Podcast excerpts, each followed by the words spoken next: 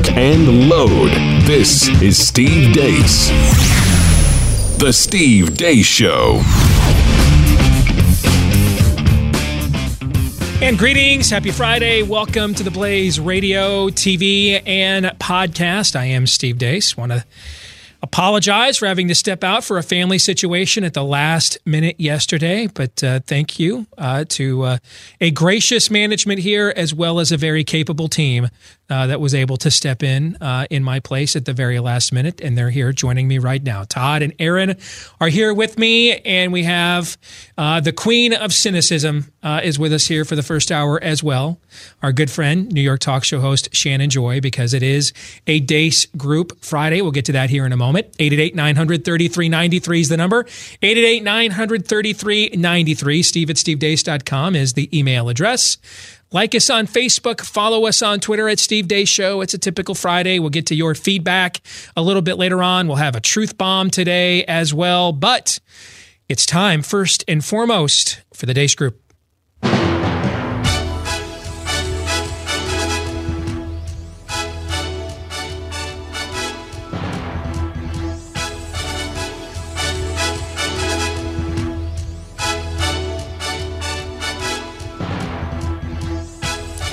Your weekly look at the week that was begins with issue one.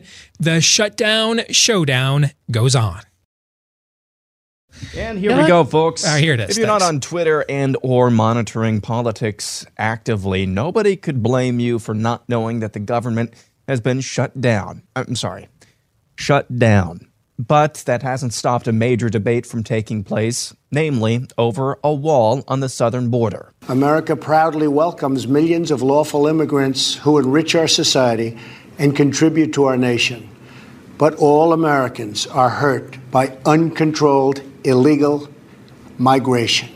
Every week, 300 of our citizens are killed by heroin alone, 90% of which floods across from our southern border. Finally, as part of an overall approach to border security, law enforcement professionals have requested $5.7 billion for a physical barrier. At the request of Democrats, it will be a steel barrier rather than a concrete wall. This barrier is absolutely critical to border security.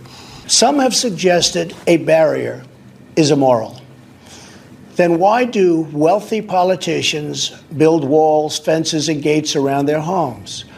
They don't build walls because they hate the people on the outside, but because they love the people on the inside.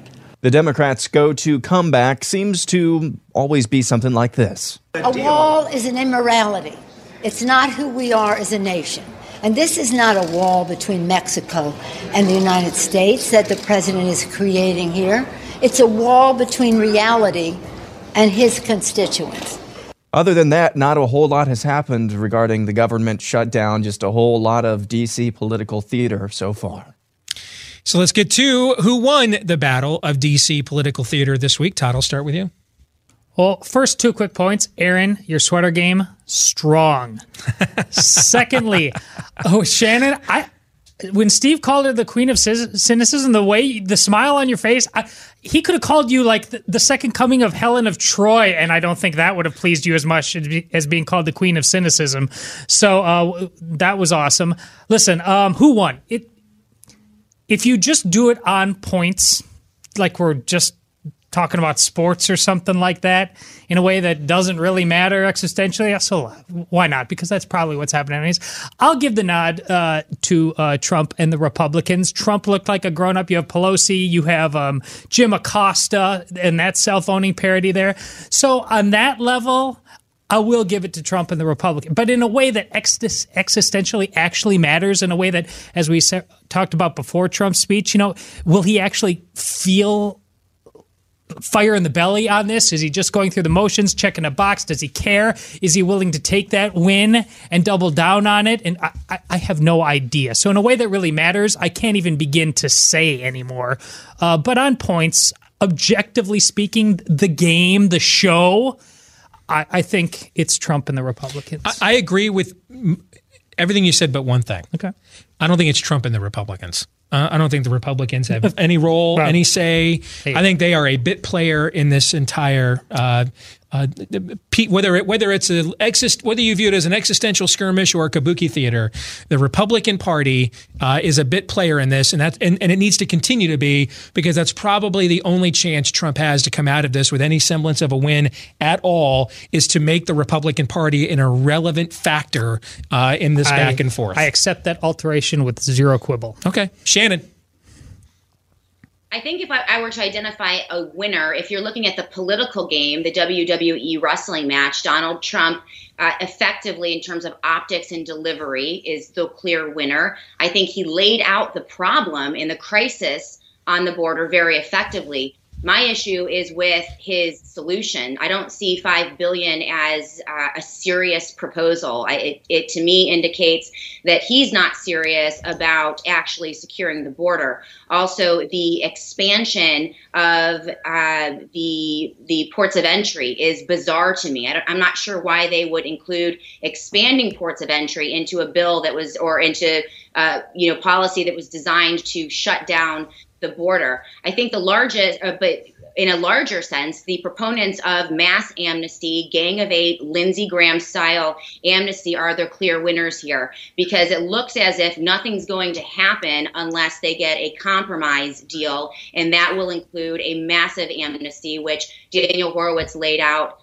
pretty astutely in a piece that he released in Conservative Review yesterday. I can't get beyond the thing about this for me, and you know that I, I tend to believe that most of this is theater. It is fake. This is a fake fight. Donald Trump, the Republicans, and the Democrats are working together behind the scenes to create this this uh, this fake fight for Americans to consume while uh, pursuing their predetermined agenda, which really is this amnesty agenda. What I can't get over, you know, this crisis. Here you have Donald Trump talking about declaring a national emergency in order to get this $5 billion wall border built. And the, the my question to all of them is where were you six months ago? Where were you 12 months ago? Where were you 24 months ago when all of this rhetoric, this entire show would have been incredibly effective in terms of moving conservatives and Republicans to the phone lines, to Twitter, to uh, you know emailing their re- representatives, Donald Trump. Th- this is this is never going to work because at this point Democrats control the purse strings, and so the timing of this to me is really really interesting. That they waited until the first week in January when the Democrats took control of the House in order for the first time in his presidency to actually do the things that we know would have been effective threatening the veto, shutting down the government, um, rallying the conservative base. All of it is really for nothing because the Democrats are not going to cave. Unless there's a mass amnesty, we're not going to see uh, you know, any uh, sort of uh, solution, I think, to this problem. Shannon, what do you think the percentage is Democrats would allocate $1 to the building of a wall? I think if, if the amnesty deal were good enough that they would do it in a second and they would justify that to their constituents. I think they would do it. Okay, because I promise you it's 100% higher than it was when the Republicans were in charge. Um, now, listen, I don't think they're as sophisticated enough to come to my conclusion. I agree that most likely your entry level cynicism of this is all political opportunism and, and why didn't Rush Limbaugh at all speak up to pressure the Republicans when they were in power to do something? I agree that that's, that is exactly what's happening. I agree. But I also believe this. Um, the one constant through all the years, Ray, is the Republican donor class. They were never going to secure the border. They don't want to secure the border. And as much as Mitch McConnell at all hate are afraid of Trump, his base, and his Twitter account, one day Trump will be gone. And and their then their donor class will remain. Their donor class is why they didn't secure the border before Donald Trump. It's why they didn't secure the border when they were in power with Donald Trump. And it's why I said just a few minutes ago the likelihood Trump will win this is, is increased the less of a role the Republican Party has. Because, and you can see it every time Lindsey Graham uh, speaks, the exchange of a mass amnesty in exchange for a wall. The Republican donor class, the Kochs, name, just put any name on it you want. Their issue, you know, this is the big, this, this illustrates the big divide in the Republican Party. The number one issue for the Republican grassroots for the last 30 years uh, has been the life issue. The number one issue for the Republican donor class has been their pocketbooks. And in the last 10 years, beginning with the McCain Kennedy bill and when George W. Bush went down this road at the end of his presidency, for the last 10 years, the, the, the, the golden uh, uh, fleece of the donor class is, is creating an open border permanent serf class of cheap labor. And the Republican Party's never going to violate that. And, and that's why Trump actually has a better chance of coming to some agreement that will build a wall and create some sort of e-verify system that has teeth to it with Democrats. Now, I don't think the odds are high. I just think they're a hell of a lot higher than they are with the Republicans. Okay, and so there's a, I think there's a deeper level of cynicism, cynicism here, Aaron, than even our beloved Shannon uh, will typically embrace. Who do you think won the week? Um, well, clearly not me. I feel like I'm going to have to be looking for a new job. Steve at Steve Deace is where you can send your resumes. Um, no, the winner the winner of the week is fake arguments, and at least they're better than just trolling each other all the time. Because you know, it started out the week with uh, Nancy Pelosi saying walls are immoral, and uh, you know the whole Democratic talking point was walls are immoral, walls are immoral, and then Donald Trump made a pretty good case that walls are not immoral, not quite as um, not quite as articulate or maybe well rounded or polished as we would like to have for an argument, but at least it was an argument. But it was a fake argument, and I'll tell you why. And I know this week, and I told you guys this off air. Um, I didn't. I don't think I said it on the show at all. Uh, that the moment that I knew that there was no chance that a wall was going to be built because of this shutdown was when I saw Mitch McConnell shilling for border security on the Senate floor Mm-hmm. because he never fights for anything Yes. conservative Yep. when he knows that it's an actual possibility that he could win or that it could win, the issue could win. And that's why you see him out there shilling. It's exactly what we said was going to happen. Um, what's his What's his name? Uh, McCarthy was on uh, on all over the place. You know, just um, shilling like you wouldn't believe. That's what it's going Yep. to be for the next at least two years with Republicans. They are going to fight like hell. And uh, for everything conservative, the conservative wet dream of, uh, of, of the future, they are going to fight like hell for that. And nothing is going to be get uh, get done because this is all part of the game. This is how they butter you up to vote for them again in 2020, so that you, they can shank you in the back again because they are not aligned with what we really believe is conservatism. This reinforces everything I just said. See, when it came down to Trump and to Cruz, the Republican Party didn't want either one of those guys to win the nomination, but they made the gambit and went with Trump Yes. because they thought that in the end, uh, if if Cruz got vic- be, won by being uh, intellectually aligned with the base, then they were confident he would follow through on the crazy stuff he was saying and put them all in a terrible position.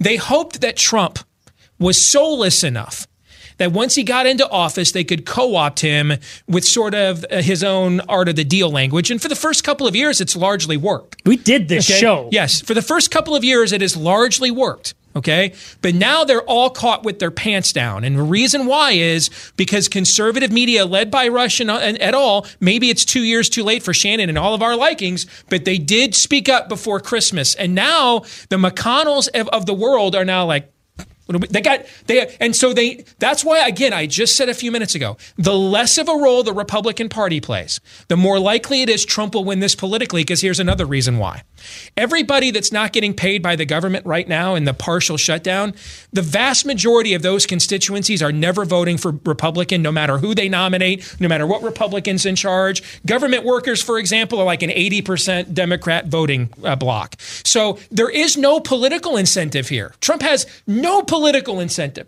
There's no group of aggrieved people not getting a check from the feds that are likely have any shot of voting for him anyway. The only pressure group that ha- eh, on Trump to cut a crap deal is in his own team, Javanka. Huddling with huddling privately with Lindsey Graham, like what happened a couple days ago. The only way Trump can lose this is if he takes if he listens to pressure internally from a Republican Party that's scared to death that Trump's going to put him in a position now where they either have to they have to out in the open out in the open stab not their base in the back but in the heart and put their base in a place where they even the base can't lie to themselves anymore that there's no point being in this party or betray their donor class that's the that's the Hobbs choice lady or the tiger for the Republican Party they have a, they have attempted to avoid all these years is to never disclose to the GOP base how few of you there really are among us. And if Trump, the longer Trump stays on this, that because here's the other thing too with the whole should Trump do a, emergency funding? You can't tell the country in a national address that this is a crisis and then have it end without shovels hitting dirt when it's over. That's why I believe it's pass fail for Trump. And I also don't understand the debate of. Um, conservatives are for a mass, you guys are a bunch of hypocrites for a mass intrusion of government authority. You were against it when Obama did it. Obama was issuing executive fiats on all kinds of things that have no, the executive branch has no power over. Tell me what is what's more germane to the use of a federal government than the defense of our national sovereignty. This is not the same as uh, executive order race for the top taking over the government, executive order Common Core taking over the education system. I, I, don't now you may by the way i'm not necessarily saying this is the best solution but i don't understand this argument at all well, I saw this on Twitter today. Hey, if you're for Trump's uh, takeover of the uh, uh, of executive power on border funding, be okay later when a Democrat does it on the Second Amendment. Well, first of all, they're not the same. One, we have a Second Amendment. Yeah, what that would be a use of executive power to overcome the Constitution, like we saw Obama try to do. Number one. Number two, uh, those guys, the the ones you want to use the executive power to take ex- the guns away, have guns, and they will likely fire back when you try. Okay, that's why they didn't try this. Okay, that's why they're trying to take your guns away because before we get to that point. So I, again, I don't understand some of these arguments. Can you guys sift through these for me before we get I totally understand them. Um, there's a lot of people on the right going back to that bargain that they made with Donald Trump. Um, not comfortable at any. They just hate him. That's it. This is about trying to distance yourself. I'm I putting yourself in your gated community. I'm part of the smart set. Um, it, this is vanilla standard issue uh, GOP whateverism uh, that they always do. I mean, it, it's it's the guts of your argument that you just got done making. That's why they they they do it. They they increasingly are not us in so many ways. The elitism is appalling. Aaron and I were talking off air before you came in, Steve, today uh, about another way. They're always virtue signaling on Twitter to each other that, right. hey, let's stay in line, guys. You know, we're the upper crust. This is how we do things. Our laughs are our own private laughs. It's ridiculous. Shannon, you get the last word. Quickly go.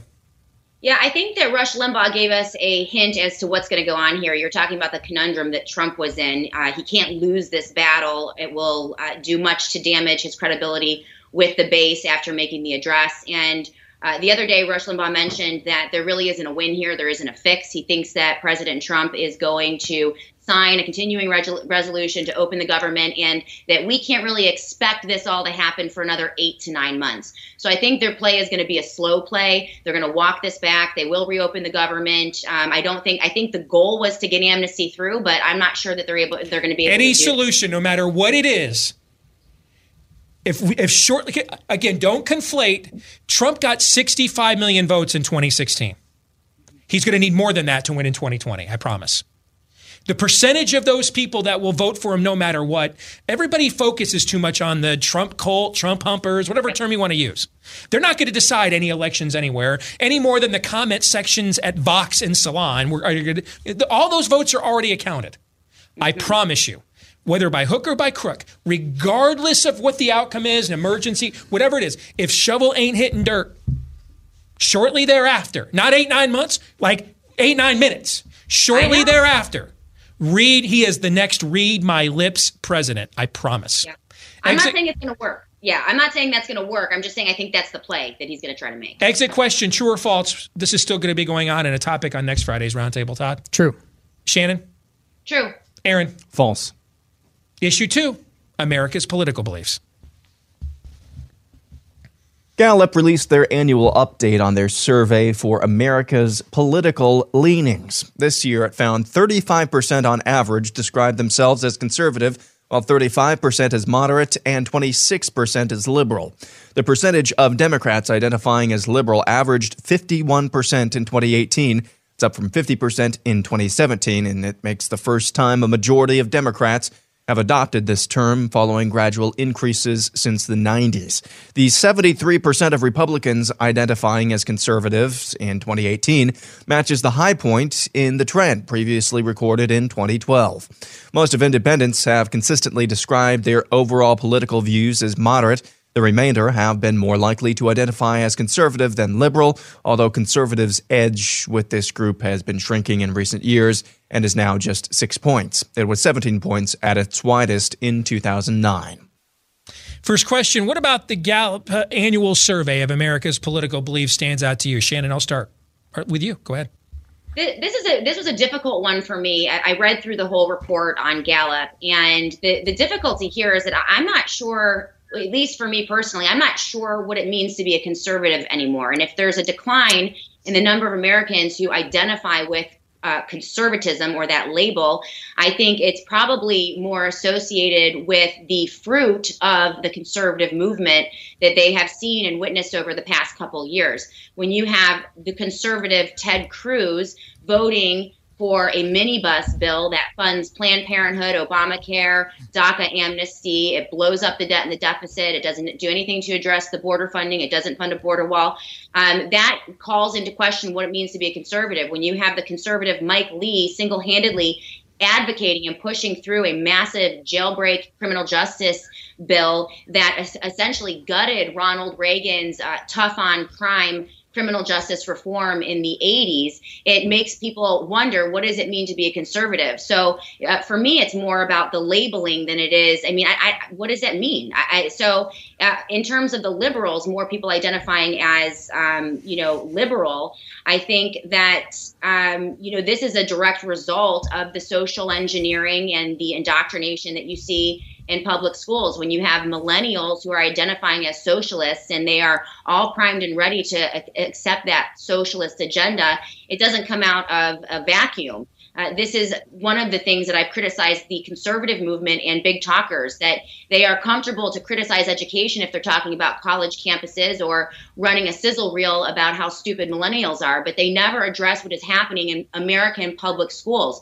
Compulsory government age, uh, education agencies that are taking 50 million kids a year for seven days a week, or you know, seven hours a day, five days a week, 180 days a year, and they are absolutely uh, just in drenching them in social engineering, collectivism, globalism, hostility to the Christian tra- tradition, also um, radical sexual ideology. So all of that means something, and it creates a generation, I think, that is going to naturally knee jerk um, move more liberal, more leftist, and uh, towards socialism. Aaron?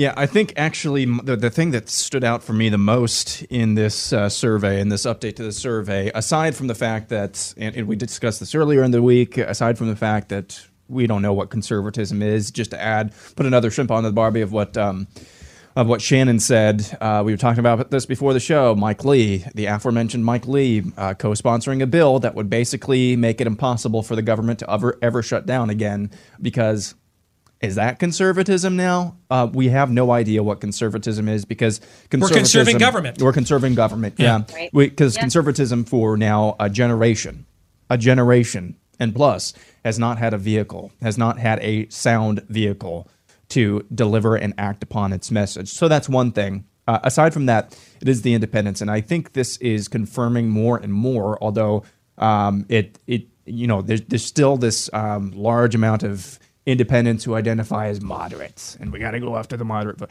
Actually, what that's showing now, and this is continues to be the trend, is what you've been saying since like 2010 or 2011. Whereas there are no uh, independents. Increasingly, there are no independents. Increasingly, and you've described as they used to be as, known, as they used to be known. Yeah, it's bone on bone, and you yep. see those um, those independents, those ideologically driven independents um, they are now increasing and trending upward. And so that is the thing that sticks out to me as well. And again, this goes back to what our friend Chris Pandolfo from Conservative Review said as well uh, uh, too, is that you don't go after the moderate voters, especially when it's trending the way that it is, where there are increasingly less Republicans in total, but more ideologically driven uh, independents, you go conservative, you go to the right. And that just makes sense from a brand standpoint as well. Um, why get, uh, again, I bring it up, why get the bottom shelf when you could have, you know, the top shelf uh, fill in the blank. That's why they need to because all you're paying for basically is is the brand at that point. Why um, why try to water down your message um, if you could actually win and win big if you go to the right? The only answer to that is that the people who are representing us in this party, in this particular party, and this goes back to my original point, are not aligned with conservatism. And so, again, conservatism has become undefined. So, just to, I, I, want to make sure we clarify the point Aaron was making. The ranks of independents across the country are swelling, swelling. They're mm-hmm. exploding everywhere. So let's do some simple math. Ranks of independents are swelling, and yet the and yet the the lead of of ideologically partisan independents that claim they're conservative compared to those who claim they are liberal is shrinking. What does that mean? It means a group of people on both flanks now have decided neither political party represents me. And, and so what I mean is independents as they used to be known are not all moderate. Yeah, yeah. Forty percent of Democrats get forty percent of the vote, no matter what. Republicans get forty percent of the vote, and there's this twenty percent of squishes in the middle that decide things. That paradigm's gone. Obama showed it was gone. Period. Out the window. It's changed, and so in, the ranks of independents are swelling. What's happening though is the independents are becoming more ideologically partisan. They are just less tribalistic in terms of their faith level in either political party. Todd, your thoughts? Yet, uh, the, my main takeaway still after that, and that's true, is I simply uh, don't care. This is do I feel pretty today polling. This is mood ring polling. We don't know what a gender is. So, why in the hell do any of these definitions matter? People moving to be independents, they don't like those parties. That doesn't mean they know what the hell's going on or what they want or what they mean or what they'll stand for. George Washington, uh, as a young man, the thing that made him famous in the French Indian War, getting shot at for the, uh, wow, there was something charming in the sound. You know, he was like, on when he was at the, the point of having to get involved in the scrum, he he realized, hey, game on, let's do this. Now, who who is that? Who is that within conservatism? It's almost nobody. So about these polls, I just don't care. All right, exit question. A year from now, when Gallup does this survey in January of 2020, which of these um, which of these segments do you think is the most likely to increase? Todd, I don't care. What do you think? You you nailed it. You got that analysis. It's, it's going to be independence. Okay. If, is that one of the options I have? Can, than, you know what? I was going to narrow it down, but I decided to leave it open. Because you you framed it better than so it's independence. You're right. Shannon, what do you think? I'm with Todd, but I'll call it uh, politically non-binary. That's what I am. Politically non. nice. Aaron? Um, because of what Todd said, I think the correct answer is it depends on who the Democrats nominate, or are heading to nominate, I should say. Hmm. All right, when we come back, uh, we're going to get into uh, more. Uh, we did politics in this first half of the Deace group, more cultural uh, issues uh, in the next half, uh, including the Oscars with an absolute shibboleth to the age in which we live. We'll get into that and more live and on demand here on The Blaze. Stay tuned.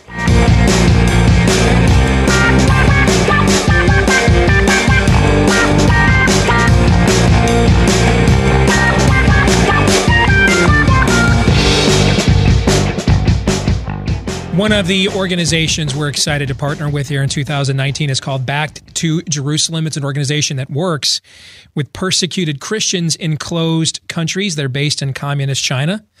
And they believe the only thing that truly restores a nation or rescues it for the better, even more than a vibrant economy, even more than enlightened education or government aid, is hope. And that's the hope that you find in the Bible where we get our God given rights articulated and, and gives man hope for eternity as well.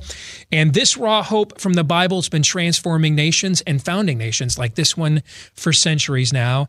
Unfortunately, that's why closed nations don't want to let the word of God in because they don't want to open up their people to hope. They want to maintain uh, oppression and control. Well, for the price of just a couple of fast food meals, you can help uh, to get the Bible into these closed countries. The folks at Back to Jerusalem have invented really the world's first, I guess we would call it a, a pill sized, for lack of a better description.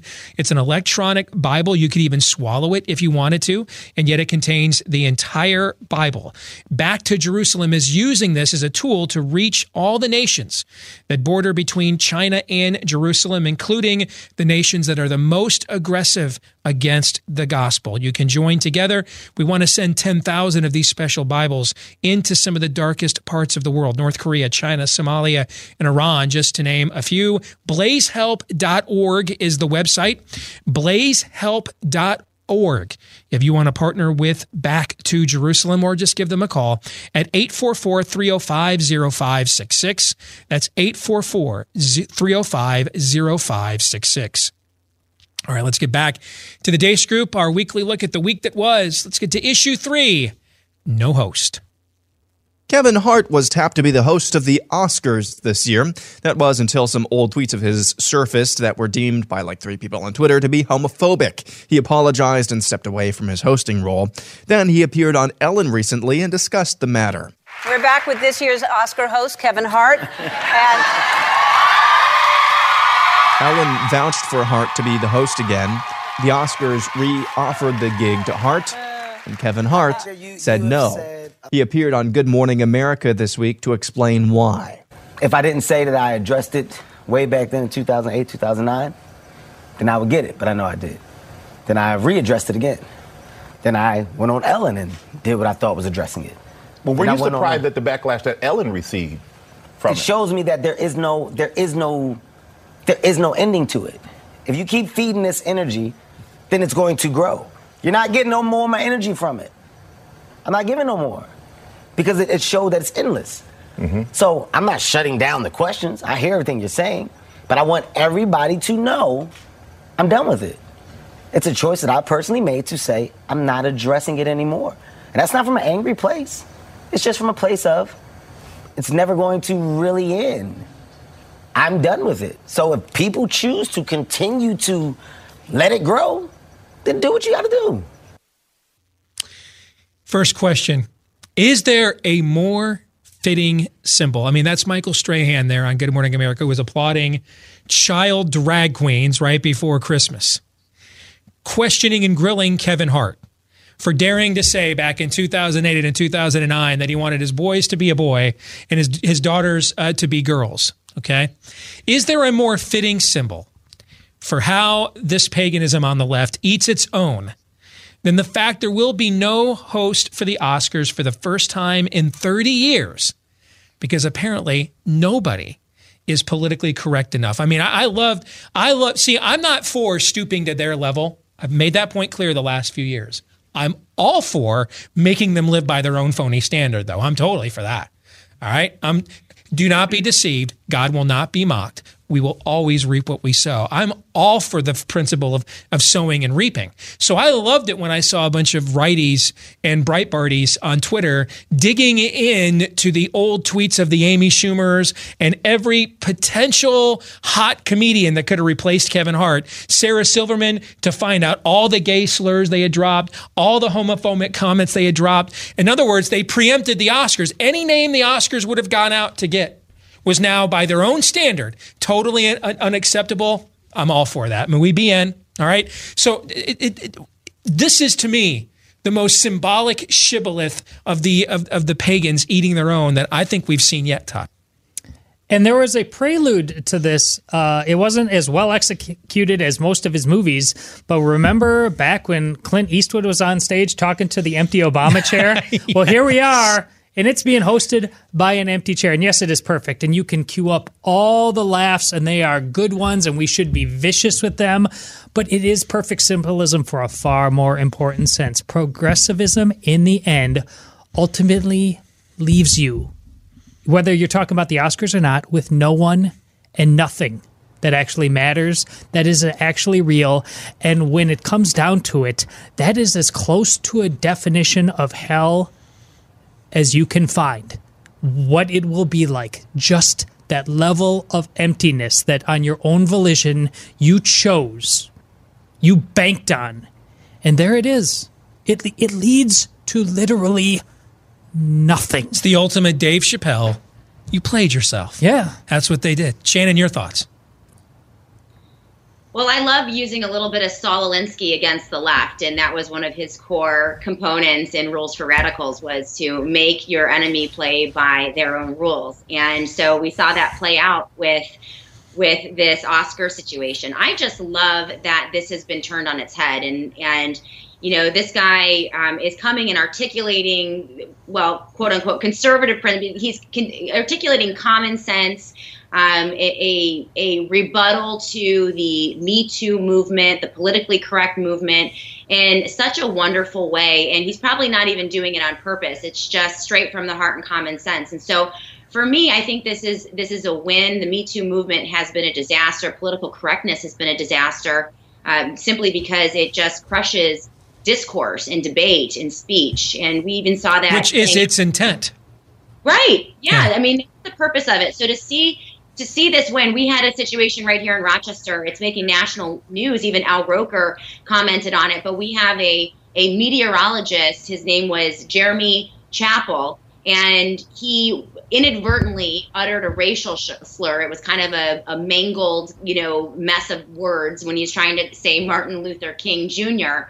And uh, they immediately, the the uh, the corporate big wigs and the radically liberal mayor uh, immediately just jumped on him, destroyed his family, fired him immediately, wouldn't let him wouldn't let him back on the air. This all happened about a week ago. And oh my gosh, the country and this community have rallied around him to such an extent, even here locally, that it gives me hope that you know what, we might be able to push through this, and hopefully we can return to some sort of um, honest discourse rather than this politically correct garbage we've seen over the past decade now. Aaron, you get the last word. Yeah, was, this this is fun to see, and eventually the Oscars are going to be um, similar to what Jesse Kelly said about uh, Twitter. They're just going to be, I don't know, two transvestites fighting about which Instagram uh, accounts are the best, or send the best, uh, you know, or Snapchat accounts send the best videos. That's what it's going to devolve to da- going down this path. But I'll say what I said yesterday as well. There's another part of this that we usually talk about when it comes to the courts, and the courts are going to continue to be tyrannical, and they're going to continue to over outstep their bounds and not stay in their lane until somebody just stands up and, to them and says no. Mm-hmm. And that's what we're seeing Kevin Hart do now. He's realizing there is no end to this. He said exactly that.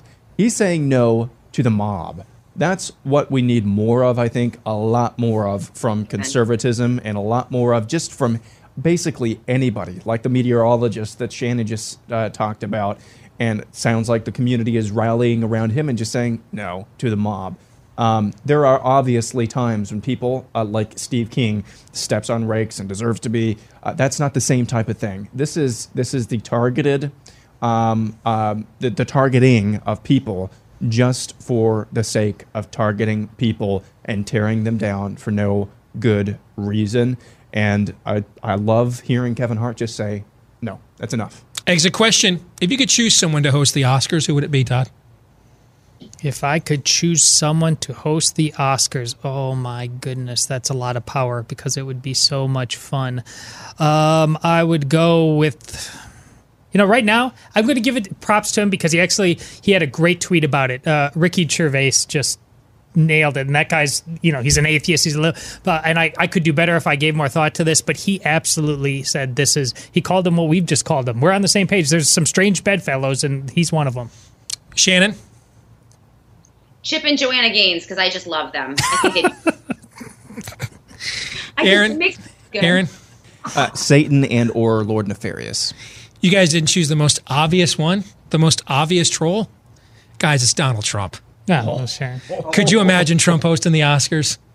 I can't believe he hasn't tweeted. Has he tweeted that yet? I don't think so. Uh, issue four a new take on an old heresy. Andy Stanley is the son of well known TV radio evangelist Dr. Charles Stanley. He is also the pastor of one of the largest multi campus megachurches in the world in Atlanta, Georgia. Yeah, you can see where this one is going. He recently wrote a post for the online magazine Relevant titled, Why Do Christians Want to Post the Ten Commandments and Not the Sermon on the Mount? where he used sentences like, Hear me out. The Ten Commandments are from the Old Covenant. And he goes on to say, Participants in the New Covenant, that's Christians, are not required to obey any of the commandments found in the first part of the Bibles. Marcion? Marcion, is that you? Marcion, it is you. Murder away, you filthy animals. So, for those that don't know, I mean, this is essentially the one of the original heresies uh, in the early church. Um, uh, maybe Irenaeus is against heresies. One of the first apologetic works of the early church is an answer to Marcion, who essentially taught Jesus and the new covenant were separate from the God of the old covenant and not tied to the, the God of Israel uh, in any way. Uh, and this is just a rehashing of this. Now, Jesus, of course, himself said, Why do you call me Lord if you do not do what I say? Not a single stroke, not a single word of this law will ever, ever go away. Jesus also said that. Uh, Jesus uh, re- referred to himself as the fulfillment of the law. Okay. The very law that Andy Stanley says we don't have to follow any longer. And when we go throughout the New Testament, whenever from the Council of Jerusalem uh, in the book of Acts to many of Paul's epistles, whenever the questions arise, of how now shall we live essentially uh, we are re- we are given basically the uh, a summation of the moral commandments found where? Um, in the 10 commandments okay? So um, is it, doesn't this prove yet again there is nothing new under the sun only new people who haven't heard it and the fact that this is getting more brazen and this is getting more out in the open says what about where we are right now, Todd? Well, and I, I got to say, I had the terrible answer in the last one. I mean, it was right, but Chris Pratt, that's who I want to see the host the Oscars. Oh, that would be a great Oscar host, yes. Uh, listen, yeah. I mean, in the beginning, he was with God uh, and he was God. Uh, this is so it's so juvenile that it has to be. I mean, he, yeah, basically, he, there's 66 books in the Bible, and I'm confident at least 60 yeah, of them contradict what Andy Stanley so is he preaching. He's just he's clearly a, just a malevolent force. I mean, I just can't. I won't give him the benefit of the doubt. It's no, just, because he's done. He this is the new Rob Bell. Yeah. See what we didn't put in the story is this is not Andy Stanley's first brush with this. No. Okay, so just like with Rob Bell, you move the line a little yeah. bit, a little bit, a little bit. Did God then, really say? And then yes, yeah. and then you build up a huge audience, right? One of the largest mega church multi campuses in Atlanta. Rob Bell's a national name. All right, and then once you build up the cult following, then Rob Bell says, you know, I'm going to go from asking questions to just saying there is no hell and love wins. Same thing here with Andy Stanley. Just, I'm asking questions, and now that I've built myself a cult of personality, the unitard and pitchfork comes out, and oh by the way, God's law no longer is no longer uh, relevant. Uh, we don't have to obey God. You will surely not die. Yes, and, and he has it exactly backwards. I mean, it's it was never just a list of rules to begin with, and that is codified in Christ. And that that list of rules is infleshed. It becomes part of us on a DNA exactly. level right. through yes. the rebirth of uh, through the Holy Spirit. I mean, he gets this exactly. We desire wrong. to follow God's commandments. We desire to live the way God created us to live because we are new creations yes. in Christ. Yes, yes. Shannon. Well, yeah, this was about one of the most boneheaded things I've ever read in my life. I've never even heard of Andy Stanley, but I read the piece, and you know, you just go straight to the horse's mouth and the words of Christ, Matthew five seventeen. Do not think I came to abolish the law yes. or the prophets. I have not come to abolish them, but to fulfill them, right? And this is so. I, I, agree with all of you. This is this is absolutely ridiculous, but it is something that happens um, when you can prey upon a culture who is not rooted in biblical truths.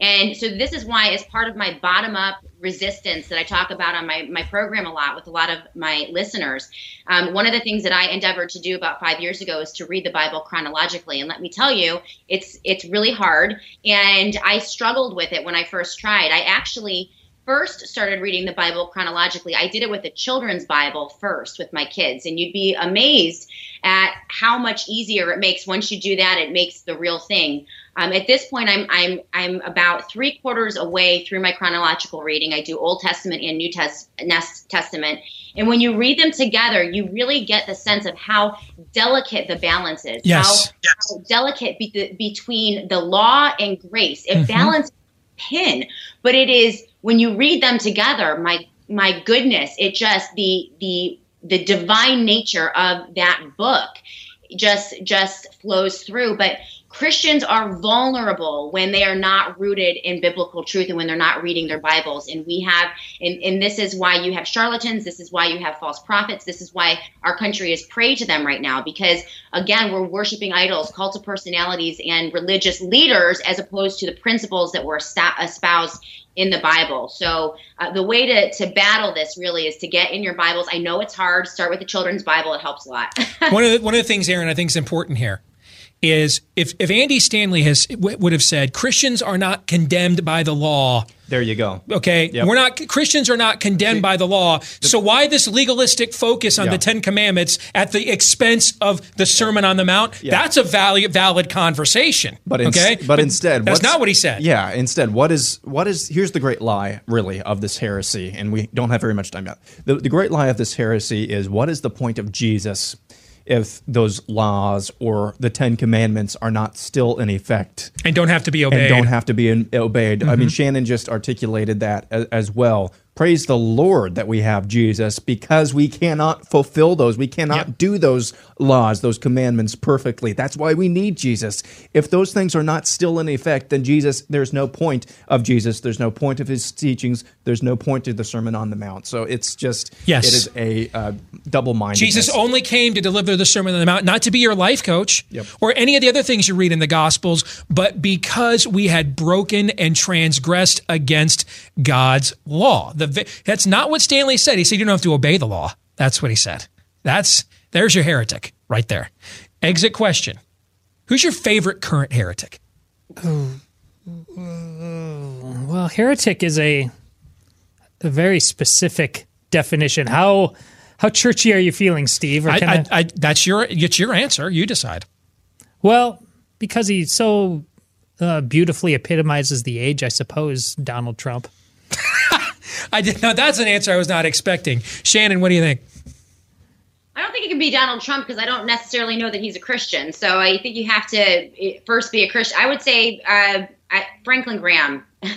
Ooh. Now, I don't think you can be a Christian and a heretic. By okay. definition, okay. you're one or the other, I would think. Okay. Okay. All right. Maybe I don't get the word. All right. What, i what I mean is false teacher. And, and is an intentionally false teacher, Aaron. Who's your favorite?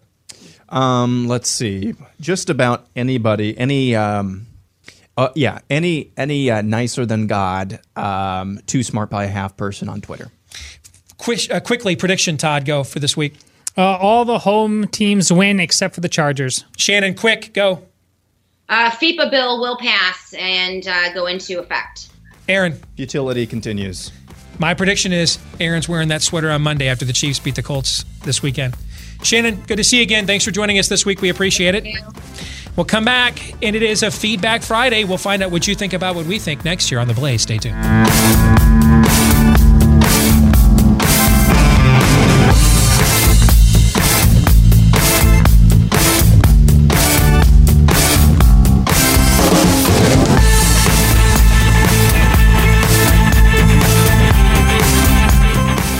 We're back with hour two of the Steve Deace Show here, live and on demand on The Blaze. 888-900-3393 is the number. Steve at stevedeace.com is the email address. You can like us on Facebook, follow us on Twitter at Steve Deace Show. Um, this is something, you know, every now and then there's something that comes along that just makes you a better parent. And at the same time can make you a better talk show host as well.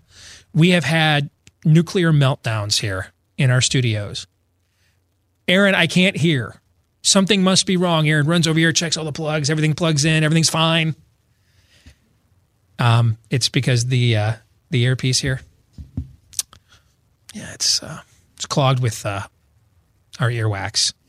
And then if you're a parent, you know they tell you not to put the Q-tip in there and scrub out the ears like your our mom and our moms did to us because it can ruin the eardrum or something. You know, so um, if this is an issue, if any of this sounds familiar to you, um, you could be like millions of Americans that eventually are forced to visit a doctor for a professional ear cleaning. And that's why you want to hear about Wax RX. It uses physician developed technology that safely and effectively removes ear wax buildup, then soothes the ear with a pH conditioned formula. And now you can use Wax RX without a prescription. No more expensive trips to the doctor, no more wasted time using cotton swabs or other solutions that maybe don't solve the problem at all, maybe actually make it worse. Try the Wax RX system risk free today. Just go to usewaxrx.com and use the offer code radio at checkout for free shipping. Use waxrx.com. Finally, a real solution for that stubborn earwax buildup. It will make Aaron's life at least a little bit easier. Use waxrx.com. Use the offer code radio. It's a true story. No, this I'm not making this up. I don't. We don't make anything up on the show. I mean, this is this has literally become a, a, a meltdowns and all we've all had this and then he came over and it was just we had wax in our ears and it was clogging it's, up the earpiece. It's our Houston. We have a problem. Yes. Mm-hmm. All right, let's get to it. Today's truth bomb, completely contrived segment that uh, I created in order to justify uh, promoting my upcoming book. It's releasing on Tuesday by the way. Pre-sales now at amazon.com. I bet if you ordered right now, you can make it that your copy arrives on Tuesday when the book hits bookshelves at Amazon, Barnes & Noble across the country. Confronting the lies conservatives believe to our own demise, including endorsements by a few guys you may have heard of, Ben Shapiro, Glenn Beck, Mark Levin, uh, Dan Bongino, Matt Walsh, just to name a few. Truth Bombs, pre-sales right now, releasing on Tuesday today's truth bomb. So I wanted to point this out. This is, I am not here to argue the merits of using emergency uh, crisis funding to build Trump's wall. That's a separate argument. Although I, I don't understand why the same people, Pete Wehner here is a longtime Bush, Bushy, who just can't believe he's all up in arms that so called constitutional conservatives are defending the notion Trump may use executive power to allocate funds towards a border wall um, via executive fiat. And he just he just can't even. He just can't even. Here's the problem though. Um, where were where were the Bushies of the world like Pete Wehner when constitutional conservatives were totally fine with No Child Left Behind in the Bush years when they let that go. When they let Medicare Part D go. Endless preemptive war, as in pointless, endless. When suddenly America's foreign policy became uh, we are an evangelistic, progressive enterprise spreading democracy across the world. Where's that at in the Constitution?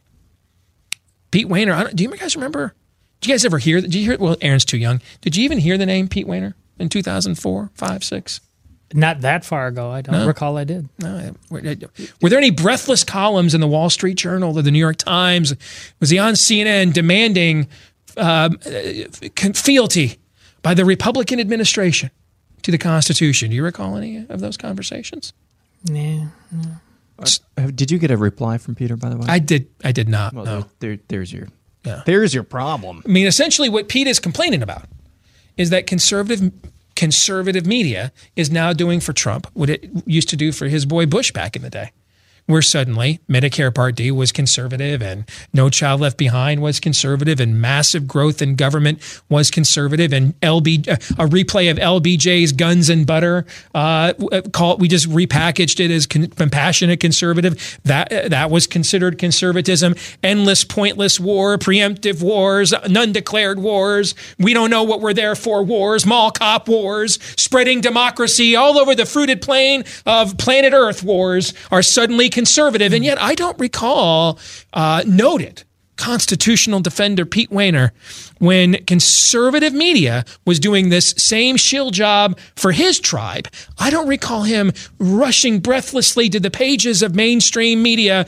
and their broadcast, Todd, demanding conservatives return to their roots and defend the Constitution against their own. Well, you are effectively resetting uh, what we just talked about uh, in hour one about the poll and whether we're conservatives or you know who like this is again why I don't care.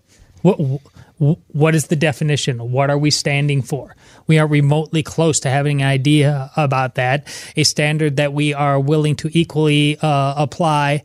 Um, our idols are just too big to have such a standard, and this is yet another example. Pete Wehner doesn't care about the Constitution. I've never met him. I don't have to know. You know a tree by its fruit. Like I don't I don't have to have planted a tree to know that when the when it blossoms and apples form, I know did I have to be there at its planting? Did I have to follow its nurturing when the when the, when it blossoms and the apples fall uh, or, or, or, or come upon the leaves? What kind of tree is it? Apple. Because you know a tree by its what? Fruit. Fruit. So I don't know Pete Wehner. Don't have to ever have met Pete Wehner. I can just tell you right now, he's a hack. He's a hack. Pete Wehner's just mad that the machine that used to benefit his tribe no longer does and benefits another. That's why, you know, most of the time when you guys ask me all the time, uh, hey, what's your thoughts on this guy? What's your thoughts on this person? Do you think you need to differentiate from this guy and that? I'm not in your tribe. I'm not joining. Don't ask. It's not personal, except it kind of is. The answer to all your questions is no, no, and no. Nope. Not playing any of your games. None of these people care. All they care about is themselves and that their own tribe is in power. That's all they care about. What you're watching with, certain sectors of conservative media do for Donald Trump, it's exactly what they, they have been doing. Many of the same people trashing Romney now told people like me when I wanted to when I was trying to defeat him in the last in his last presidential run in the primary I'm I'm an anti-Mormon bigot terrible American. Um, and now suddenly everybody wants to tell the truth about Mitt Romney when I wasn't permitted to in not one but two presidential elections because there was no reason to oppose Romney other than I disagree with his particular religious views. Now suddenly all the reasons to oppose Romney are out in the open. Those reasons were there in 2007 and 8 and 2011 and 12 they were all there then the difference is it's convenient for us to tell the truth about Romney now, and it wasn't back then. That's all. That's just, this. None of this has changed. Trump didn't corrupt any of this. This is one of the lies I debunk in my book, Truth Bombs. That, that Trump did not corrupt the movement, guys. He took advantage of a movement that was already corrupted. That's all. He's just a different style. The cake hasn't changed. Only the zany flavor of the frosting has. But it's the same cake, the same cake that that that made guys like Pete, Pete Wehner and all the Bushy people that put him in power for years, and we're all going to shill for the GOP. Rush Limbaugh is going to go on the air and put down Pat Buchanan when he wants to challenge George Herbert Walker Bush because we can't we can't we can't divide ourselves. We got to beat the Democrats. And now 10 years or 15 years later or 20 years later, here's Donald Trump saying almost the exact same stuff Pat Buchanan was saying in 1992, and Rush can't get enough. But Steve, I think the game's in, never changed. I think it's in the Bible that it's okay to tell the truth when it's convenient. I, I, think that it that? is. Pete Wehner's a hack that just can't take it that the same scam that made him and his particular tribe once powerful and influential has now been turned against him. That's Pete Wehner. He doesn't care about the Constitution. He cares about himself. Yep, and we do this all the time. And this is not a one-to-one an analog, but uh, you know what Paul's talking to the Corinthians, saying, uh, some of you say, I'm of Paul. And then another says, I'm of Apollos. Aren't you acting like worldly people right there? And yes, uh, Donald Trump and or George Bush are not akin to Paul and Apollos. That's not what I'm saying. But it's always when you judging your motives or your actions or your words or beliefs based on whether or not somebody says something, some worldly person says something, you, that verse applies to you as well. And we've all done it to some degree before.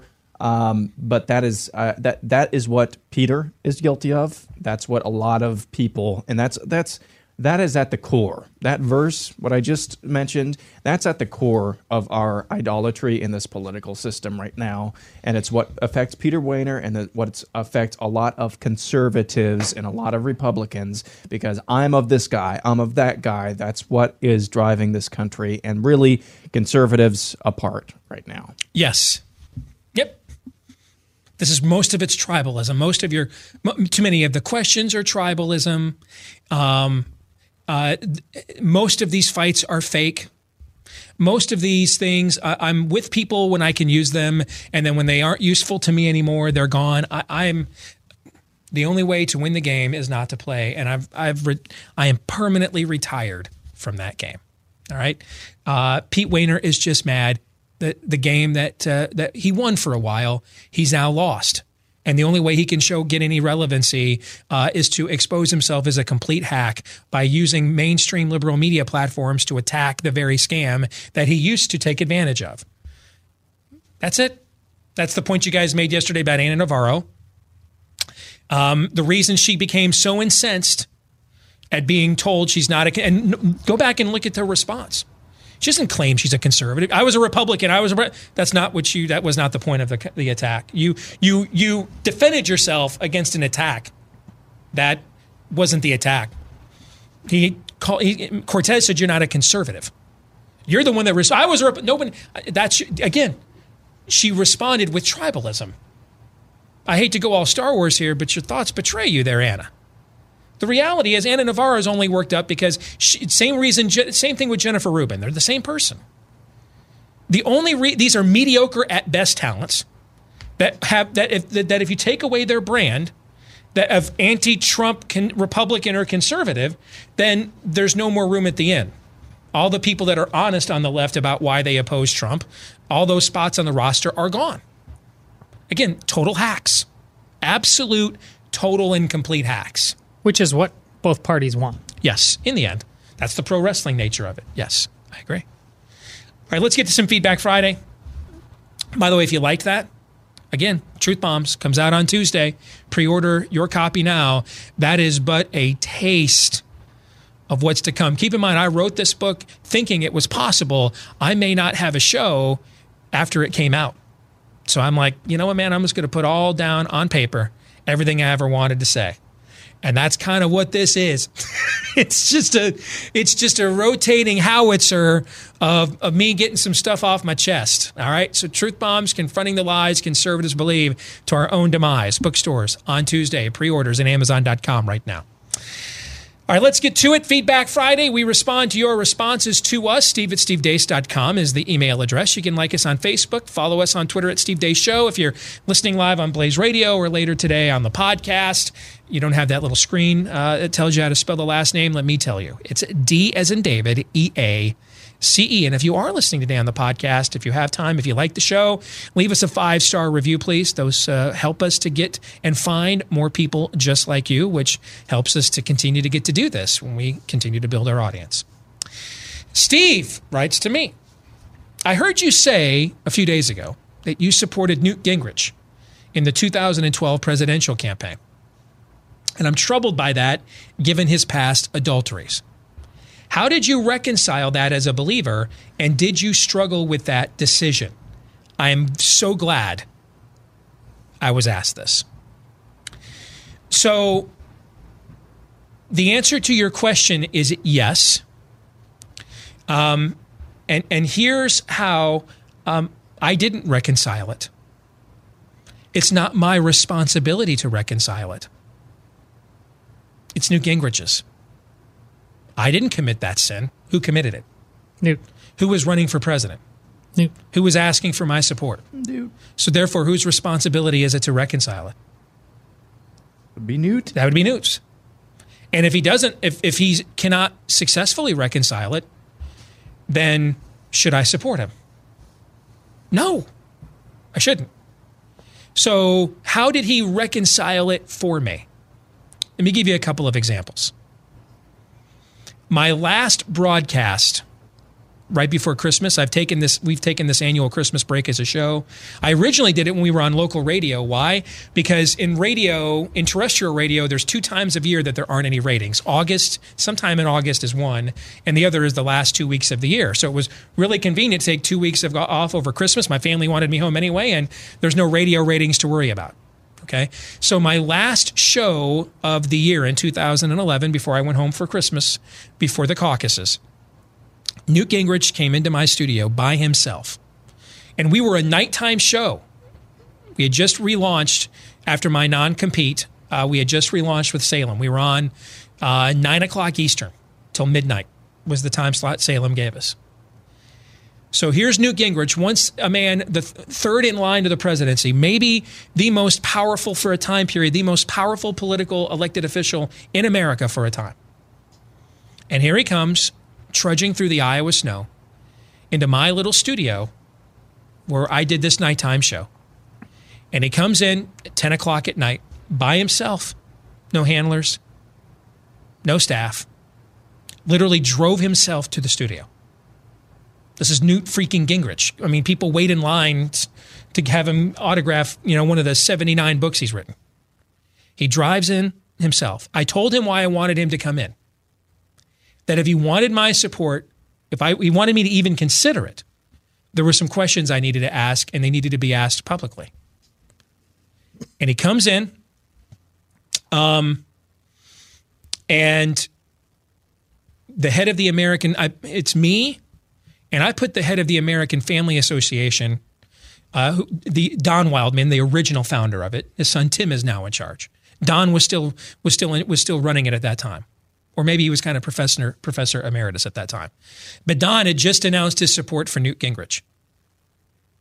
So I put Don Wildman on the phone and made and had Newt Gingrich come into the studio, and I grilled both of them.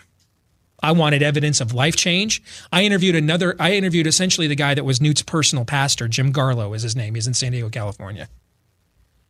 And I mean, I, I, I put Newt on the spot. I mean, it was uncomfortable at times. I mean, this is a guy of, of immense gravitas. But you know what? It's, it's immense worldly gravitas. In this studio, it's a guy named Steve talking to a guy named Newt, who both each one day will stand naked and alone before their creator, justifying their actions, which they can't justify. So they need a justifier. And he put forth a level of transparency and humility that is rare among any of the people I've ever talked to, interviewed, who have ever sought my support or input politically. And I would argue, of all the people that have ever done it, he has the most.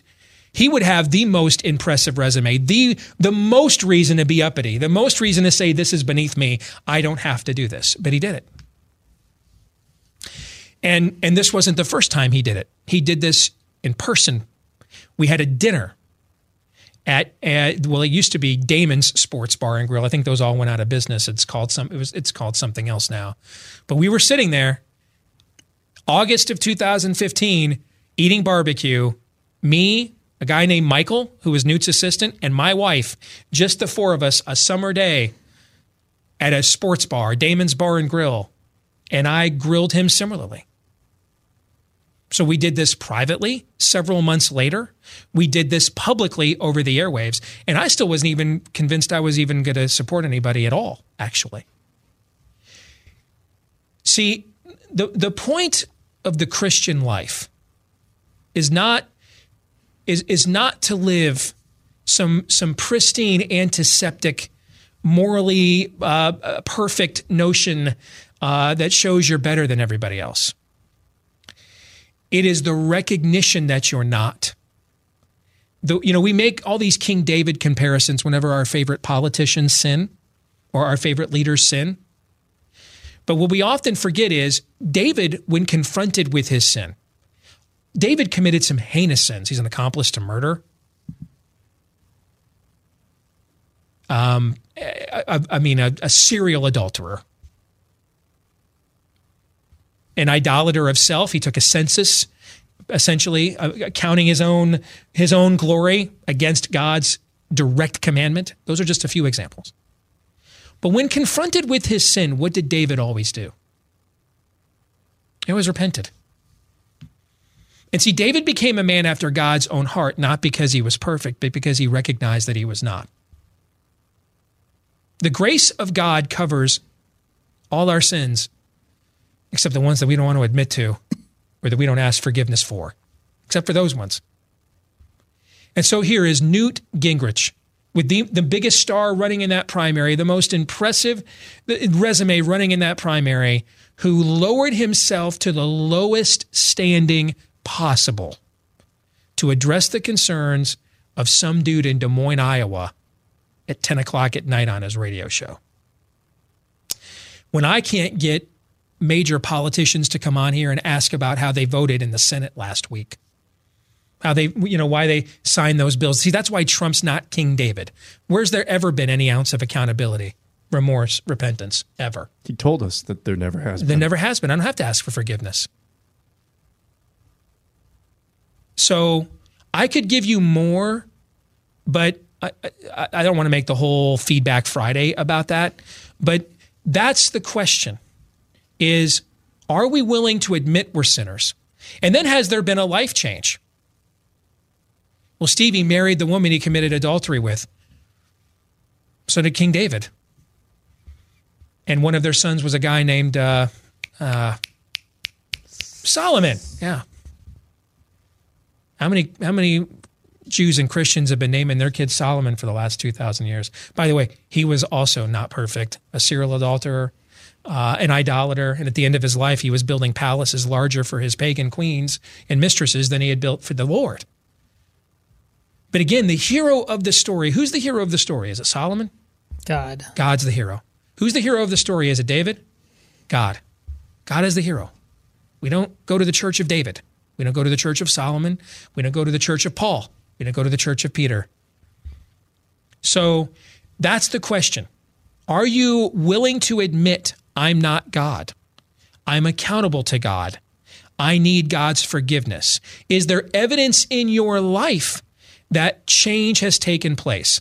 I, you know, I, I can't speak for what you see politically from Newt Gingrich now but but I, I, didn't make this decision now. I made this decision in 2011 and 12, and and I don't know, I, I don't know what the first evidence of a life change would be beyond a recognition that I needed to make a life change, and I'm opening myself up to transparent accountability for it. Let me throw one more thing in. I've often mentioned we the historic election we had here, taking out the judges in Iowa on the marriage ruling. The initial money that was raised to get us on the air, on television, to show everybody this was legit, not some ragtag group of conservative, zealous activists with no chance of being successful. You know what? We would have never, ever gotten to the point that my show or Bob Vander Plaats's organization and his work, if it weren't for the money Newt Gingrich helped us raise to take on those judges, this would have never been successful. It would have never happened. So now I wondered, of course, did well, he just did that for political expediency, knowing he was going to run for president. So that's why he helped us out. And that was entirely possible. And that's exactly why I, I said, hey, come into my studio. Let's have this talk and let's have it out in the open, the same talk you and I've had privately. So that's some of the math that I worked through. And I knew I was going to get difficult questions. And that's another reason I wanted to do it. It gave me, I did interviews on MSNBC and other networks where I got to talk about real redemption and real grace and real forgiveness, not the Trump, not the Cheeto Jesus fraud that we see now. Um, not not not the you know Trump could never do anything to embarrass the country. Fake you know stuff we see now. Not the not the Paula White stuff we see now. But the stuff that late one night, ten o'clock, um, on my little show live from Des Moines on Salem Radio Network, Newt Gingrich came in and allowed some dude from Iowa named Steve to grill him about on national radio. Yeah, these very conversations uh, between you and I uh, are the ones I remember most from our post, our pre um, employment relationship because I uh, supported uh, Santorum. Um, and uh, Gingrich's uh, previous infidelity was a- as much a reason uh, that I went in that direction. And by the way, didn't I say I, yeah. I always told people who committed those adulteries? Yeah, yeah. Yeah. and so if that's your reason why I don't want to support him, whose fault is that?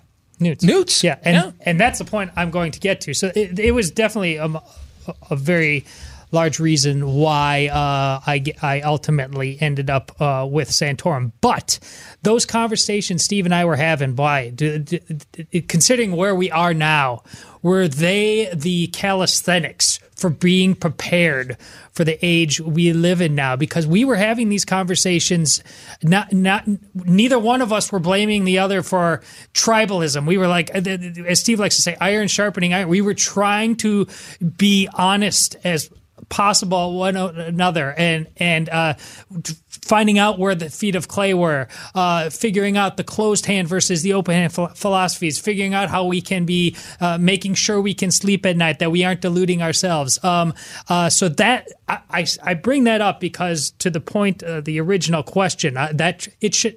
You said you were troubled by that not only should you not be troubled, you should take what you heard from Just Steve and find all the more reason to be a regular listener of our show. He did not come to that willy nilly at all. He was seeking, not only seeking the, the, the version of Newt, but he was seeking out, uh, you know, people like me, friends. I, he had this conversation over again. Tr- trust me, he opened himself up to every level of scrutiny required to make the decision he did, which is why, even though I went in a different direction, I always found it to be a reasonable uh, decision. Just like Steve ended up saying, uh, we're not going with Trump, we're never Trump, we're quite aggressively never Trump. But if you felt you had to go this reason, hey, brother, I'm not going to hold it against you.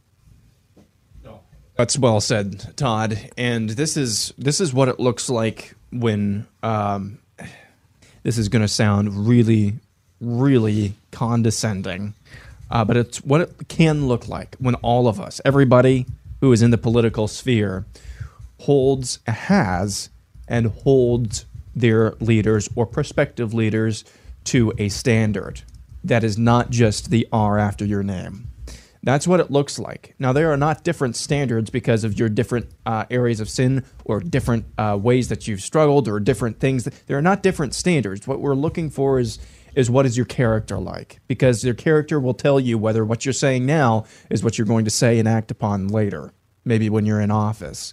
This is the kind of these are the kind of conversations, and these are the kind of standards that we have to get back to expecting from everybody, everybody in Congress, everybody that we vote for. How can we do that? Well, you know, you got to do your homework as, as you know, first and foremost.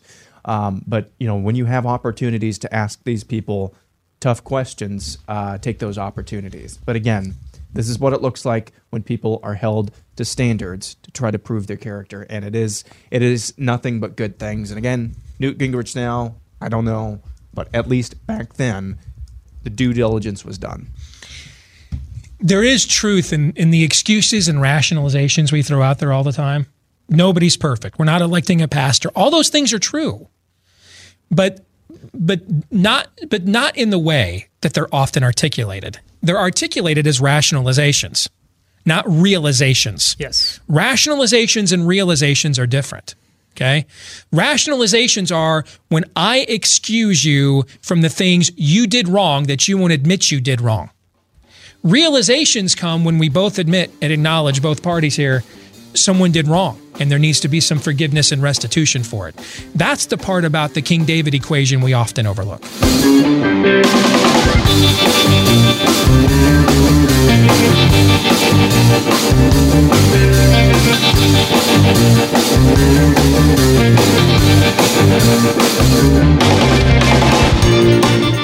We'll get back to Feedback Friday here in just a moment. But uh, first, uh, Aaron's got to pretend to promote iTarget Pro while he brags about what, what kind of a good shot he is.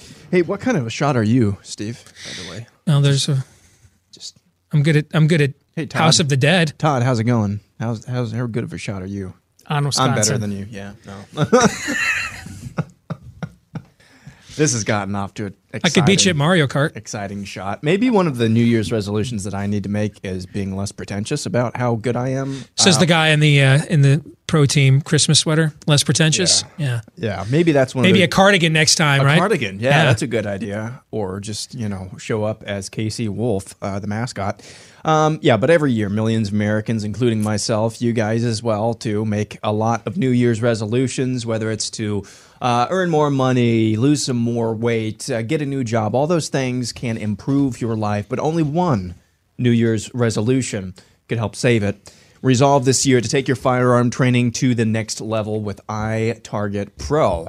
Utilizing your smartphone, their proprietary app tracks a caliber specific laser uh, which fits in your firearm and will detect exactly where your shots are landing. iTarget Pro is completely safe, comes with your caliber specific laser target system and instructions so you can begin training immediately. So take that uh, Christmas cash that you might have laying around and go to the letter itargetpro.com. Check out the video, choose your caliber, and download the app so you're ready when the system arrives. And it literally takes about 10, 15 minutes tops to get that up and running. This month, too, you get 10% off plus free shipping with the offer code STEVE when you purchase the iTarget Pro system. Save money, save time, take your skill to the next level safely and effectively. That's the letter I, itargetpro.com, offer code Steve, itargetpro.com. Let's get back to Feedback Friday. Steve at stevedeace.com is the email address. You can like us on Facebook, follow us on Twitter at Steve Deace Show. Last name is spelled D E A C E. And this is from Phil. He says, I'm looking for some guidelines on how and when churches should get involved in politics. So many of our churches just don't want to be involved at all. It seems to me there's a ditch on both sides of the road. The one ditch is no involvement at all. The other is a denomination controlling the government. I don't think any of us wants to see that. I'm looking for resources to help churches think through this thoughtfully without going into either ditch. Do you know of any resources that elucidate how to navigate this issue and identify principles churches can follow? I do. Uh, one I would highly recommend the Bible. Now, I, I, don't mean to be trite, Phil. I'm, I'm sorry. I, I, I know you're asking an earnest question, but one of the major interactions that takes place all throughout the scriptures is God and government. Um, God establishes Israel originally as a theocracy. What is a theocracy? It's a type of government. Government and then and then it devolves into a monarchy. A monarchy is a type of government. Government. In the New Testament, we see the Sanhedrin, which is an alliance. It essentially is two parties. Uh, Sadducees and Pharisees. It's a two-party system that was given under the uh, the Roman the Roman government. government, it was given the authority to govern, govern some of the Jewish people's concerns. Paul, Paul, several times in his journeys, we are told about his interactions with the Roman government. government. Yeah. Other than that, though, it's not mentioned at all. Um,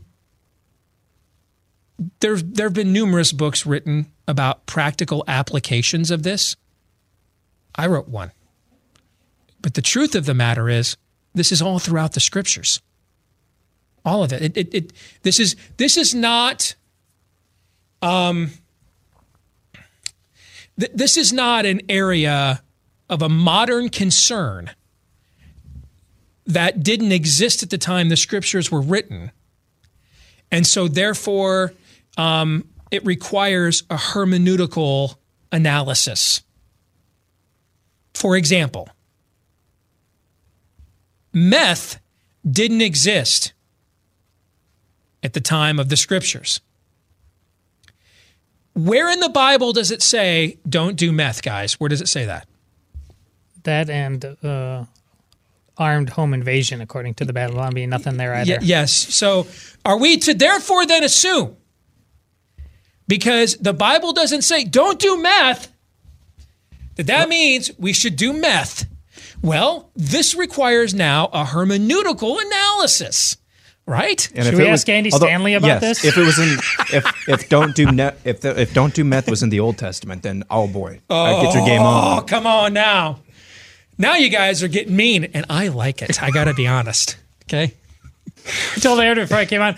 I, am so glad for, for, a second we can put aside uh, the Catholic demassery and just everybody in the pool. Come on, yes, water's fine. Yes. Um, uh, this is this. Th- th- so there are modern concerns that um, aren't specifically addressed at the time. Like voting is one. There's very li- limited examples of voting. One of the primary examples of voting in the scriptures is uh, just give us Barabbas. Not good. All right? Not good. Not a good example. Okay? So that is that that requires some hermeneutical analysis. This is more of a modern concern. Okay? So, and then and then and then the scriptures because of their divine inspirational origin even think so far ahead as to say, you know, when you do that hermeneutical analysis to your modern concern and you find that it's kind of a gray area, we should give each other what? Grace and room for individual conscience. It's literally thought of everything. There, there, we don't need to, to navigate or create these you know, modern understandings of, of what the relationship should be between the church as an entity and, and the political system, between what individual members of a church and the political system should be. We have these articulated throughout the scriptures. Here's the problem the churches are not articulating this.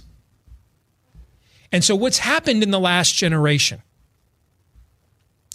What's happened in the last generation is the church has vacated this sphere the abandon the counsel of God in these areas is maybe a better way of putting it. Nature abhors a vacuum. And so what came in to fulfill this this void are what are called parachurch organizations. You know them today as family policy councils, faith and freedom coalitions, et cetera, Christian coalitions. They've had other they've had other names in the past. That's kind of how you're that's kind of what they're known as now. Some of them do very good work. I rent space from one that does. And it, how do you know that it does? Because I wouldn't rent space from them if they didn't. That's why. Okay. But there's plenty of them that have been completely and totally co opted by the political system. And, and they come out with their phony voter guides. So, and they tell you every Republican votes like Jesus. And they don't. If they did, we'd have a lot less content on this show, or it'd be vastly different for that matter. Okay? So, and then what then what's happened is the generation that established these parachurch organizations, the D. James Kennedys, the Jerry Falwells, the Paul Weyrichs, etc., passed on to glory. And now the next generations come in. Your Ralph Reed types, your Jerry Falwell Jr. types or my buddy Bob Vander Plaats types. They're the new generation now that's taken over the mantle. And so what's happened now is the generation of people in the pulpit that are now you and I's generation that are now taking over are looking at what's largely become of many of these parachurch organizations, how they are nothing other than just shillathons for political parties. And you know what they're saying is we just there's no way to get involved in the process without getting dirty so we're going to the answer to the void created by vacating this council of god is now to create an even bigger void and so here's what happens when we do that do most of the people that come to our churches do they spend more time consuming the concerns of the culture politically and in the media or the word of God? Which do you think the answer is? It's almost always the former. And it's always been that way, by the way, guys. That's not new. Cable news is not new. Cable news didn't create this dynamic. It was it, it responded to the market saying we want this content. In the old in, in, in the times of, of in the time of the scriptures, people spent more time hanging out settling disputes at the city gate than they did seeking out the local rabbinic so, scholar for, yep. for, for, for, for this latest understanding of what the Psalms means. So, it's always been this way. So we're back to our previous analysis about uh, Andy Stanley and Marcion. There's, no, as you said, there's nothing, nothing new, under, under the, sun. the, sun. You have not been given a new riddle with this. You have got to understand that. this you, is what the Sermon on the Mount says. Yes. Hey, why do you think Jesus keeps saying, "You have heard it said, but I say"? Because there were 400 years of silence. And in the 400 years of silence, what had happened is a lot of local rabbinic traditions, they couldn't centrally gather. And they weren't, after the diaspora, a lot of Jews didn't return back home to Jerusalem, stayed in places like Alexandria. They were dispersed all over the world. And so a lot of these local rabbinic traditions, How many steps do I take on the Sabbath and I'm not working? If, if, if, if three oxes fall in a hole compared to one and I save them, this is the lint in the navel stuff they were gathering together and, and, and, and contemplating constantly. How many angels dance on yes. the head of a pin? Does yes. any of this sound familiar? Any of this sound familiar? Wall, wall, no wall. This kind of wall. Uh, uh, uh wall with oats. Hall and oats. The stuff we're debating all the time. Does it really matter? Hall and oats. Did you like that one? so the, again, nothing new under the sun. The Sermon on the Mount. This is the irony of Andy Stanley's heresy. The Sermon on the Mount is a clarification of the likes of Andy Stanley. Jesus is rebuking the likes of heretics like him, teaching their own hollow and deceptive philosophies resetting the board because he's the Word of God incarnate. He has the power alone and authority alone to do the resetting because he said it to begin with. So, what's happening now is this new generation of pastors, even ones that are really orthodox in what they teach, they have come to the conclusion these are my peers now, it's my generation now that's taking over the leadership now. They have come, I'm not talking about Andy Stanley's a heretic. I'm talking about the people that are teaching orthodoxy that are of the same age. They are making the determination that there's no way to, to preach the counsel of God and apply it in this area without getting some of the world on us and without tainting ourselves. And no one wants to be the next Jerry Falwell Jr getting parodied on the Babylon Bee for reaching to touch the hem of Trump's garment. Nobody does wants that. And so you know what they're saying altogether? I'm just I'm not doing this at all. But here's the problem, that's a false choice. Because the reality is there's nowhere no way to confront sin in any arena without getting some of the world on you. How dirty did God have to get his hands to join us? He had to go to the bathroom like we do then he had to clean himself up afterwards, like we do. And then there's that whole dying part. Yes. Imagine, imagine, imagine you don't want to listen to the guy in the stall next to you at a public restroom. The God of the universe left heaven and paradise to do what you do in that stall for you. Think about that. Think, of, think about the lengths and depths God went to to get his hands dirty in order to clean yours. This is all false choices.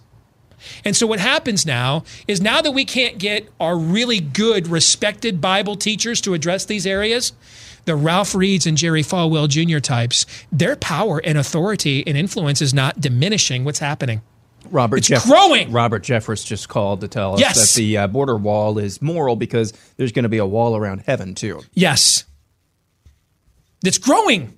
Paula White, her influence is greater now than when she was just divorcing a husband every month on TBN 10 years ago. Her influence has grown, Pastor, because of the void you've left. So, all of these questions and all of these debates, they're all false choices. Preach the word of God in season and out of season. How will they hear the word if there is no one to preach it to them? Do, as the great prophet Bill Belichick likes to say, do your job. Do your job. And you know what happens when the church when we do our job? What do you think? Do you think when, when people really see God's word does not return void, so when they really see the real thing in action, they tend to want the real thing. We have taken all of the false political charlatans that use Jesus' name for their own political gain. And by vacating this spear, or this sphere, they now have even more power and influence. I remember watching Robert Jeffress walk up and down a hall by himself at National Religious Broadcasters six years ago. No one talked to him. I walked by him several times and was introduced to him. Nobody cared. He was a joke. Now he's essentially a Protestant pope. How did that happen? I don't know. I'm not going to name any names because I'll name some names of good Bible teachers. The, there's no point in naming names because, like, all of them are guilty of this to some extent. And so, since they have remained silent, Robert Jeffress went from a guy walking up and down the Gaylord, the hallways of the Gaylord Hotel in Nashville, Tennessee, with nobody talking to him, to now, now he's a force of nature. Paula White was a completely discredited charlatan. Now she's the president's, the spiritual counselor of the most powerful man in the world. Why? Because you didn't do your job. Why? You know what question I've gotten more than any other in my career? Do you know what it is? Steve, why don't I hear stuff like what you talk about on your show at church? Ouch. I have gotten that question more than any other. So, congratulations, Robert Jeffress, Jerry Falwell Jr., Paula White. They should be sending most of America's pastors of orthodoxy cookie bouquets, roses. Hell, you ought to get a commission check. You ought to be getting some residuals off this son of a gun because you're as responsible for the for, for the prominence these hacks and charlatans and fakes and frauds have as anybody else. They couldn't have done it without you. Muy bien. The enemy is happy when we decide that area is too hot. Oh, you know what? We can't, we can't, can't, we can't address that without any blowback or getting any of it on us. And you know who applauds? The enemies in your ear saying, you know what? You're right. You're right. And those people probably aren't good enough for you to lower yourself to address anyway. Stay in your bubble. Talk about the love of Jesus, being a good neighbor. You're right. Stay right there. Meanwhile, when you turn around, he's like, he blows the whistle. All right, guys, it's safe to come out. It's all coast is clear. So if you want to know who's responsible for the rise of all these people, we should look in the same place OJ needs to look for the real killers the mirror. Final thoughts, gentlemen. Uh, that was outstanding, and uh, to connect what's going on uh, with uh, the the cake shop and the Knights of Columbus. While you've been apologizing or trying to triangulate whether Christianity should be in the public square or how it should sound, now the questions are being asked. Somebody put it perfectly on Twitter. We're not arguing that anymore. It's we're arguing whether Christians should be in the public square, and we did that to ourselves. Yeah, I think the answer to the question, um, the best way to be involved for a church is maybe at this point to not be. Have a great weekend. See you on Monday, John 317.